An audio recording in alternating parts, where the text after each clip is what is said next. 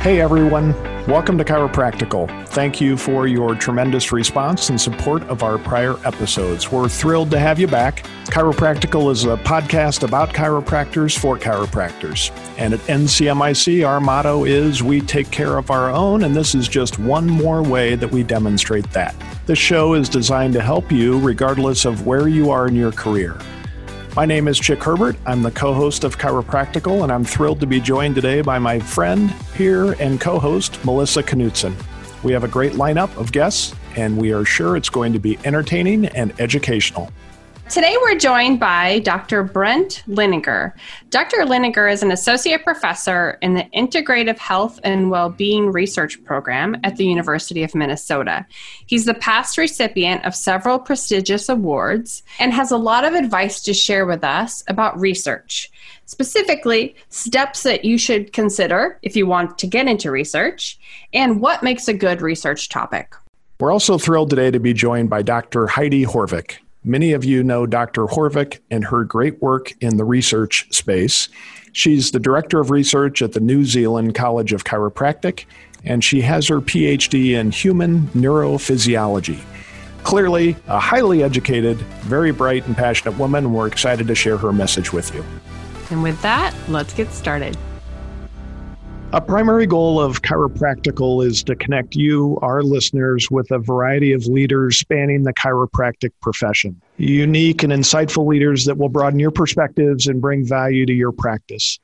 I can state with great confidence that our next guest will check all those boxes and more. I'm thrilled to welcome Dr. Heidi Haavik. Dr. Haavik is the Director of Research at the New Zealand College of Chiropractic in addition to being a chiropractor, she has a PhD in human neurophysiology from the University of Auckland. She's worked in the area of human neuropsychology for 15 years, and she is the author of a book, multiple research papers, and research extraordinaire. Uh, welcome. I'm going to call you Heidi. Welcome, Heidi. Thank you so much, Jake. This is awesome. Great to have you with us. You're, I, I think now we can claim that we're an international podcast since you're in another hemisphere from us. We appreciate that very, very, very much. I know that your mission is to enlighten the world about the science of chiropractic.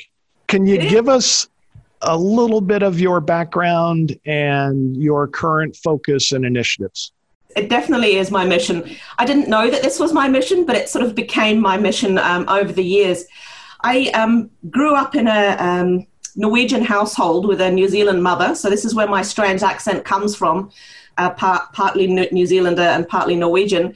But uh, I'm very much Norwegian in the way I was, I was brought up. My dad's a medical doctor, so I grew up in the medical world. I had really planned on going into medicine or psychology, or I was even studying philosophy there for a while because I thought it was really cool.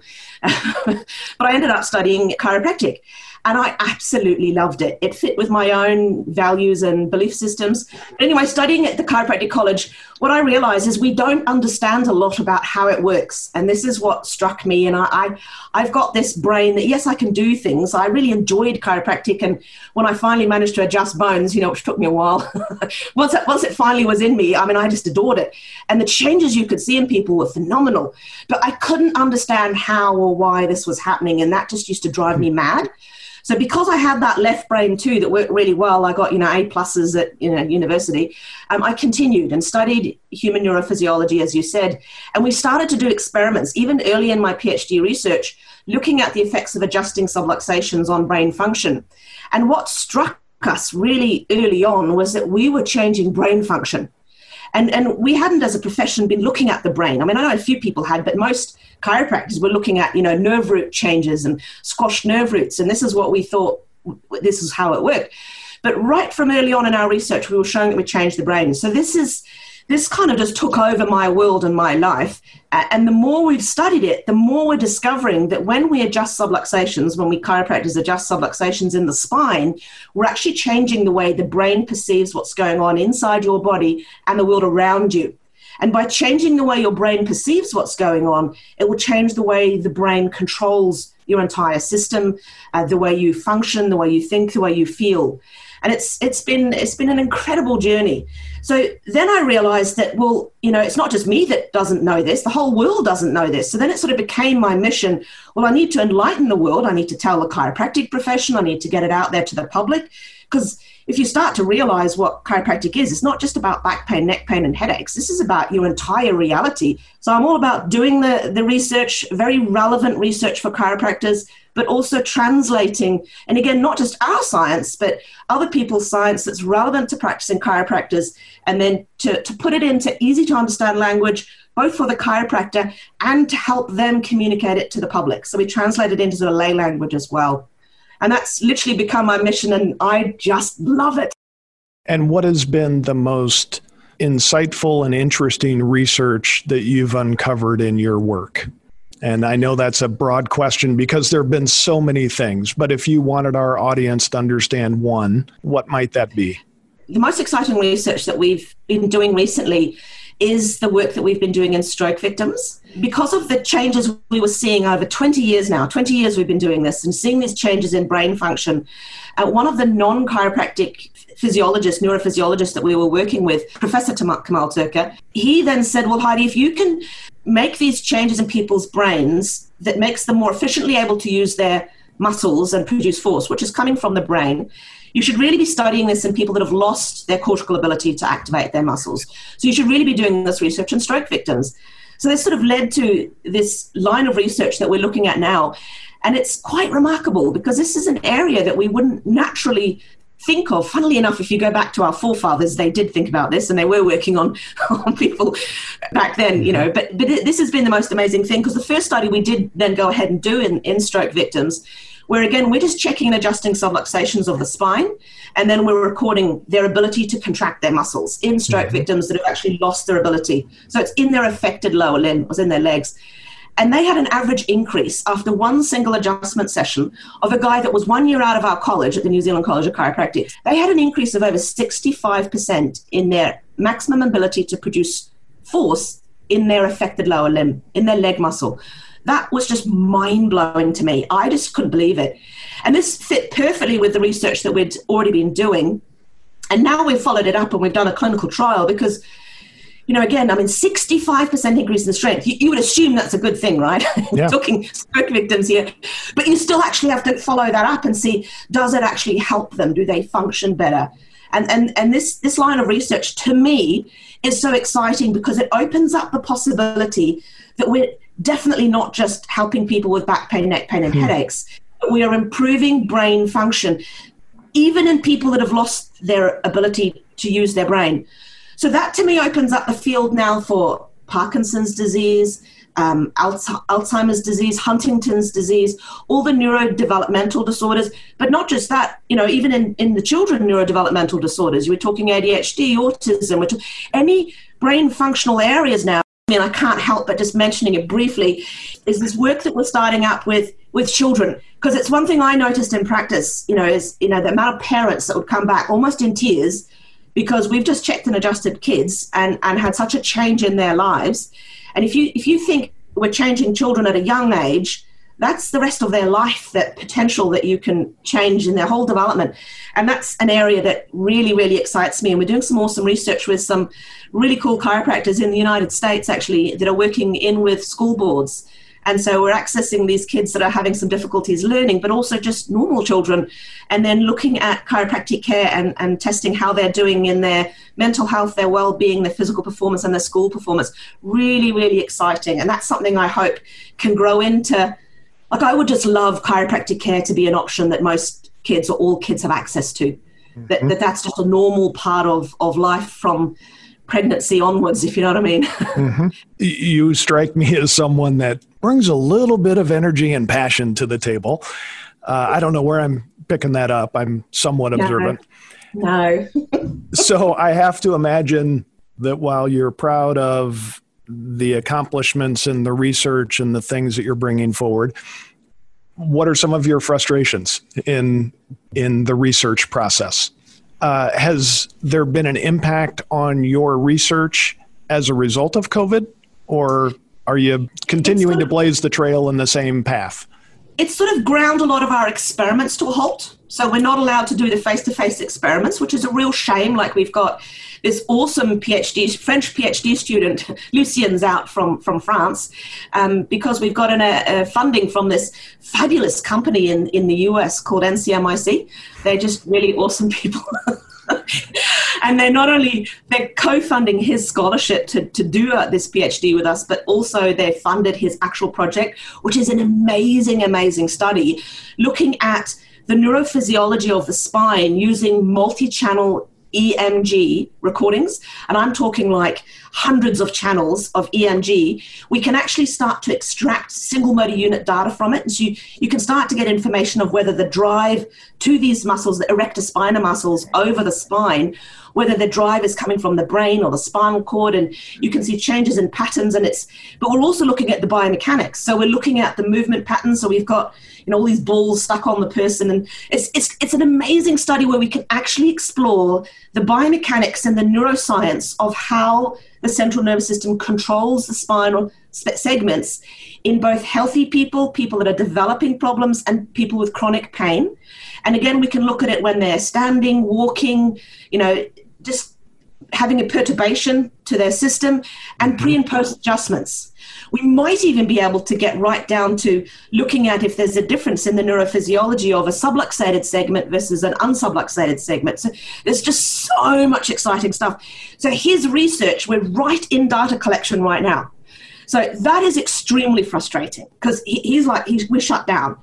But the cool thing is, my, my team is so awesome and adaptable. We're really close to on some uh, amazing collaborations opportunities that could be really incredible because if we could run that neuroimmune trial in a medical university hospital in collaboration with and, and everything is just so going towards that I can't see why the profession wouldn't get behind it. Like it's not you, you just couldn't you couldn't argue against that. If it, if it's if this neuroimmune trial was run in a medical hospital with with in collaboration with us, but it, it just it would be so bulletproof. And if you then really do show that, hey, if you've had that period of chiropractic care and you then have an immune challenge, you actually get over it real quickly, well, then we can start saying that chiropractic care does seem to boost immunity, does prevent you from, you know, getting sick. Um, and we can even follow up and see if their recovery period of those that do get sick is shorter, less symptoms. And then you can actually start to quantify it a little bit. And I know one trial is not enough, but at least it would be something. You It'd know, be a start. I would love to just finish off with um, encouraging you to uh, learn your science. There's a lot of classes, online classes that you can take. Um, I'd highly encourage you to learn your science. If you find this science exciting, if you find it's answering questions about chiropractic, if you can start to see the importance of us doing this research, like especially with the COVID situation where you're not allowed to say that we boost immune system and you think that we should be able to because you see it in practice, then please, please don't think that your little input couldn't make a difference. The more people that, or more chiropractors that actually care enough to make a small donation, it, it, makes such a big difference if we can collectively put this together. We can make a difference. We are so keen on running a neuroimmune clinical trial to actually test whether chiropractic care does boost immune system, whether it does prevent you from from developing symptoms, if it uh, speeds up recovery once you are sick. We, we've done a lot of work because of the neuroimmune review we've written. We've also designed a study. And we're working with immunologists, we're working with medical professionals as well as part of a team to put together a really good clinical trial. But we are going to need funding. So that's kind of my, my message. Learn your science and become involved. Please, please help us. That's a great message. Well, I've really enjoyed the conversation. Great to spend time with you. Thank you. And on behalf of NCMIC, thanks for your continued effort on the research front. It's so important. Thank you, and thanks to NCMIC. I mean, you guys are an amazing team. I haven't met a single person part of your team that's not amazing. I really enjoy you and appreciate you and appreciate your support. Thank you. Hi, I'm Mike Whitmer with NCMIC. Doctors ask me all the time about risk management issues they're facing in practice. We want to address these questions for you each episode of Chiropractical. We call it Ask NCMIC. This episode's question comes to us from Dr. Jeff in Utah. Dr. Jeff asks, I'm entering my second year as a practicing DC, and because my small solo practice is starting to grow, a colleague of mine advised that I should look into incorporating my practice. This shouldn't change anything for my malpractice insurance, right? I mean, I'm still just a one doc shop. To address Dr. Jeff's question, we went to Emily Wood, a corporate relations representative with NCMIC. Thanks for the question, Dr. Jeff. Incorporating is a great way to protect yourself. Considering the corporation, whether it is an LLC, S Corp, whatever designation you chose, it can be sued for your actions and drawn into a lawsuit alongside you. The courts treat the entity like an individual. We recommend that if the business is chiropractic in nature and you are the majority owner, that you always add your entity to your malpractice policy. Once you have added the corp, then NCMIC will pay for the defense cost and any damages that are assigned to the entity as well. Otherwise, you yourself would be paying for that because we're focused on helping our doctors do more at NCMIC, if you and the corporation share in the policy limits, then there is no cost to you for this coverage. In some cases, doctors buy additional coverage for the corp. We leave that up to you to determine if you think that's necessary. At NCMIC, we never tell you how to practice, we insure you for how you do. Do you have a question? Send it to us at askncmic at ncmic.com. Dr. Leininger, thank you for joining us today to share your insights into the world of chiropractic research. So, what sparked your passion to get into chiropractic and then specifically into chiropractic research? So, I, I grew up in a small town in western Minnesota. So, there's really only one primary physician to see, and he I'd seen him my entire life and took good care of me. And I showed up with these ankle problems and he did an evaluation and did a bunch of x-rays and uh, came back and said you know there's nothing wrong with you you're being a baby you just got to suck it up and and get over it. And so it's like well okay that's that's good. And so the next step was my mother took me to the chiropractor and the chiropractor didn't have a magical answer but at least they had he gave me well here's some exercises you can do. That's really mm-hmm. what sparked it for me was like, okay, at least I, I, guess I felt listened to. The interest in research really came when I was at uh, chiropractic college. So I went to Palmer back in the early 2000s and I didn't know a lot about chiropractic other than my experience that I had had with my local chiropractor. And so when I got to college, it struck me that there everything was really black and white, and that's really wasn't the way I thought the world worked and so I started uh, doing a lot of uh, spending a lot of time in the library, looking at what research was out there around the care of these different conditions, or you know when you should do this or when you should do that, and mm-hmm. quickly realized that there wasn't a lot. I mean, there was some research, but not a lot to to substantiate a lot of the black and white that I was being taught. Yeah. And so that's what really inspired me to want to pursue a career in research. But it took a lot to get to where you are today. So tell us a little bit more about that.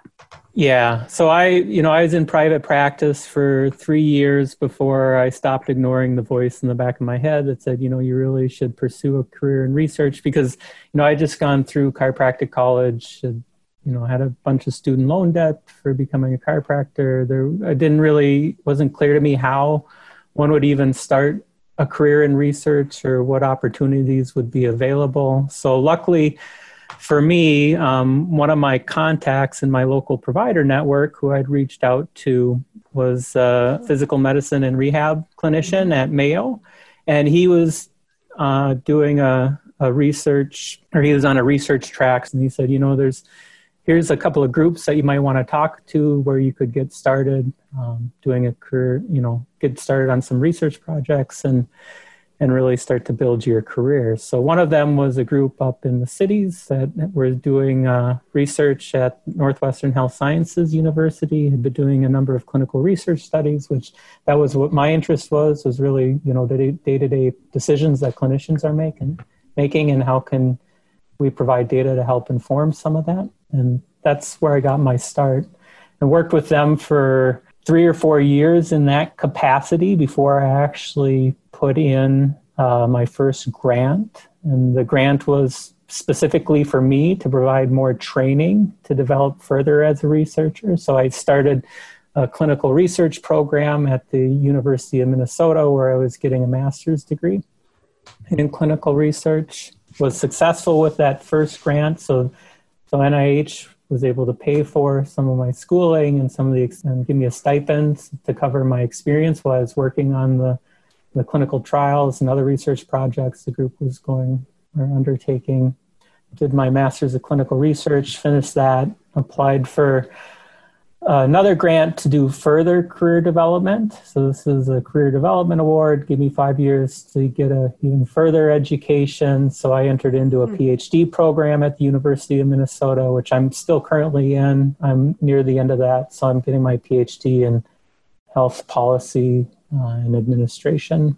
A lot of my training is on economic evaluations, so providing the you know the economic impact of the different treatment approaches and where's there value where there's not value so learning how to do those sorts sorts of analyses mm-hmm. so did that for, for close to five years and finally got me to the point where i applied for with my primary mentor as co-project leads for our first actual project grant where i'm the head of it but it took 10 years to, yeah. to get to that point if somebody's interested in in pursuing a career in research you know how would yes. they go about doing that? Yes. and i was saying the first step is really you know what you know research is a broad field and a broad topic and there's many different types of research. So first understanding you know where you where's your real interest? Is it in you know day-to-day clinical activities and and doing clinical research? Or are you more interested in basic science research trying to understand some of the mechanisms behind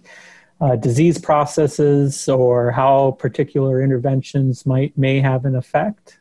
Um, so that would be a good first step because knowing which line of research you're interested in can help you start to look at, you know, who's doing that type of work in the area you're interested in, who's doing that type of work that you you know in an area where you'd be willing to you know let's say you wanted to make that step and start getting additional training is is there a lab where you could do training and could work with them? You know is it near you? Is it away from you? Are you willing to move to a different area of the country to to pursue that line of work so first step is just taking a step back and looking at you know what what's the significance of the potential problem that you're trying to address in the research question who's it significant to is it significant to you know the broad population, all of society, or is it more of a uh, problem specific to an individual provider group or a specific condition? You know, because the the more widespread the issue and the problem you're trying to solve, that can inform you know who you're going to look to to potentially fund the project, right? So mm-hmm. if you're looking at going to the U.S. government, like the National Institutes of Health for funding, um, the broader the problem, um, the more likely they're going to have an interest. Whereas if it's more of a, a subset, there might be a particular association or some other foundation that has a particular interest in that problem that you could potentially get funding from. And then the second part is is well, what sort of research has been done to address this problem in the past? Maybe you know it's it's a problem, but there's a lot of research out there uh, that's similar to what you're proposing and how would you build on that or could you build on that is there anything to build on because if if that question has already been answered and it's been answered sufficiently um, you know sometimes just because there's a, a, research project that's been done on a particular question. Sometimes it might have had some issues with with the conduct of the study or they might you might take a slightly different look or ask a slightly different question that would provide a slightly different answer. So that might be mm-hmm. a way to approach it but yeah so those are the main two steps is you know is it significant? Who's it significant to? What's been done in the past? And how is our project going to really add to that because um, you could find out that yeah this project we're thinking of doing it's already been done but no one's done this next step mm-hmm. you know and, and so maybe we need to move down and really work on this next step or move up and you know this is a problem but to answer this problem no one's answered this question that comes before it and so mm. you, you can kind of move up or down the research chain uh, depending on what's been done and, and where the current knowledge is on that problem in your opinion can you think of any are there any big glaring gaps right now in research from a chiropractic perspective Yeah, there's still a lot of gaps. Um, there's been a lot of research um, from a clinical perspective of you know what treatment works best for just back pain and neck pain in mm-hmm. general. But you know when you look at, not everyone has just run of the mill back pain. You know every chiropractor listening will probably tell you that you know the 20 patients who come into their office, all 20 of them are somewhat unique and have sure. different issues, different problems. And so once you start digging into the weeds a little bit more and finding, you know, what's the best approach for this particular constellation of, mm-hmm. of issues. Um, the further you dig, the less information that's there. So let's say, so research is put out. Um, how can chiropractors use that research to inform their patients or help their patients? So that's a great question, something we struggle with because there's an enormous amount of research that's put out and it's getting to be more and more. And so how if you're running a practice, how do you how are you expected to keep up to date with this volume of new information that's right. coming out? It's, so there's probably the simple things you could do is, you know, if you're reaching out and joining one of those evidence-based chiropractic networks, getting on their listserv, getting on their their blog, so you just kind of keep up to date and with new uh, evidence as it's coming out. The other thing is being very mindful about what community education programs you take part in. You know, there's some that do a really good job at synthesizing the evidence and and bringing that into their their continuing education. Mm-hmm. What's the best advice you've ever received in your career? Um, I think patience and you know to be patient. So undertaking research is especially clinical research is a um, you have to be patient to see the process through. I mean, most of the projects we're working on, so you get an idea for the project, you develop a grant for it. That whole process can take anywhere between two to six months. Typically, these projects are five to six years before it's all said and done. You've analyzed the data and then you're starting to publish. And even just the publication process can take you know months because you submit it it has to go through peer review that can take a month or two to get comments back to you and you have to respond to all that yeah so definitely being patient is going to be key otherwise you're never going to get through all of that right what impact has the covid-19 crisis had on your research activities yeah that's a great question it's had a, a big impact. You know, as you can see, I'm working from home. We had a number of, of clinical trials ongoing when COVID hit uh, with in clinic activities. Um, one of them was a community based trial. So we were looking at increasing uh, physical activity for adults 50 and older. And so we were partnering with the YMCAs of the Twin Cities when that hit. And so we had to quickly figure out, you know, what can we do remotely. So our group was lucky enough that those interventions could be delivered, could be transitioned to a remote delivery where we could get, instead of having participants show up at the YMCA, we got them all outfitted with technology where they could show up to a virtual class based setting and actually partake in, in the um, educational programs over Zoom. Uh, but we have another project um, looking at preventing acute back pain from turning chronic. And so that had a lot of clinic activity. Um, and so right now that's all shut down. So we're looking at, you know, can we do the screening through uh, remote um, process? So screening people with acute back pain uh, through through Zoom. And there are elements of the trial that can be delivered remotely. One of the arms is is medical care, um, so that can be done via remote delivery. The other one is more of a self management. So it's a supported self management program um, with physical therapists and chiropractors. So taking a whole person approach, teaching teaching participants how to care for their back pain um, using a number of different mind body tools, which could be taught remotely through a Zoom interface. Mm-hmm. So those sorts of things we're still uh, pursuing, but it caused a lot of disruption because it's it's not just as easy as saying, okay, well, let's just do that like that way because there's other elements in the art in the trial that can't be done remotely. So you have to take a step back and look at what impact that does that have on your analysis and get approval from the funding agencies. Mm-hmm. And so mm-hmm. we spent a lot of time uh, working on that. Well, thank you, Dr. Leininger, for joining us today. I've sincerely appreciated all of the tidbits of information that you've provided us about research and, and how our listeners can either get into the research field or make better use of the research that's available to them. So, thank you so much and stay safe. And thank you for joining us. Yeah, thank you. It was my pleasure. Well, Chick, I don't know about you, but I didn't think I'd be spending so much time learning about research. But I'll tell you what, I'm glad that we did spend the time to talk to these researchers because it's incredibly important and vital for the chiropractic profession. So, what were your thoughts as you talked to our guests? Uh, one, that I'm not nearly as smart as our guests.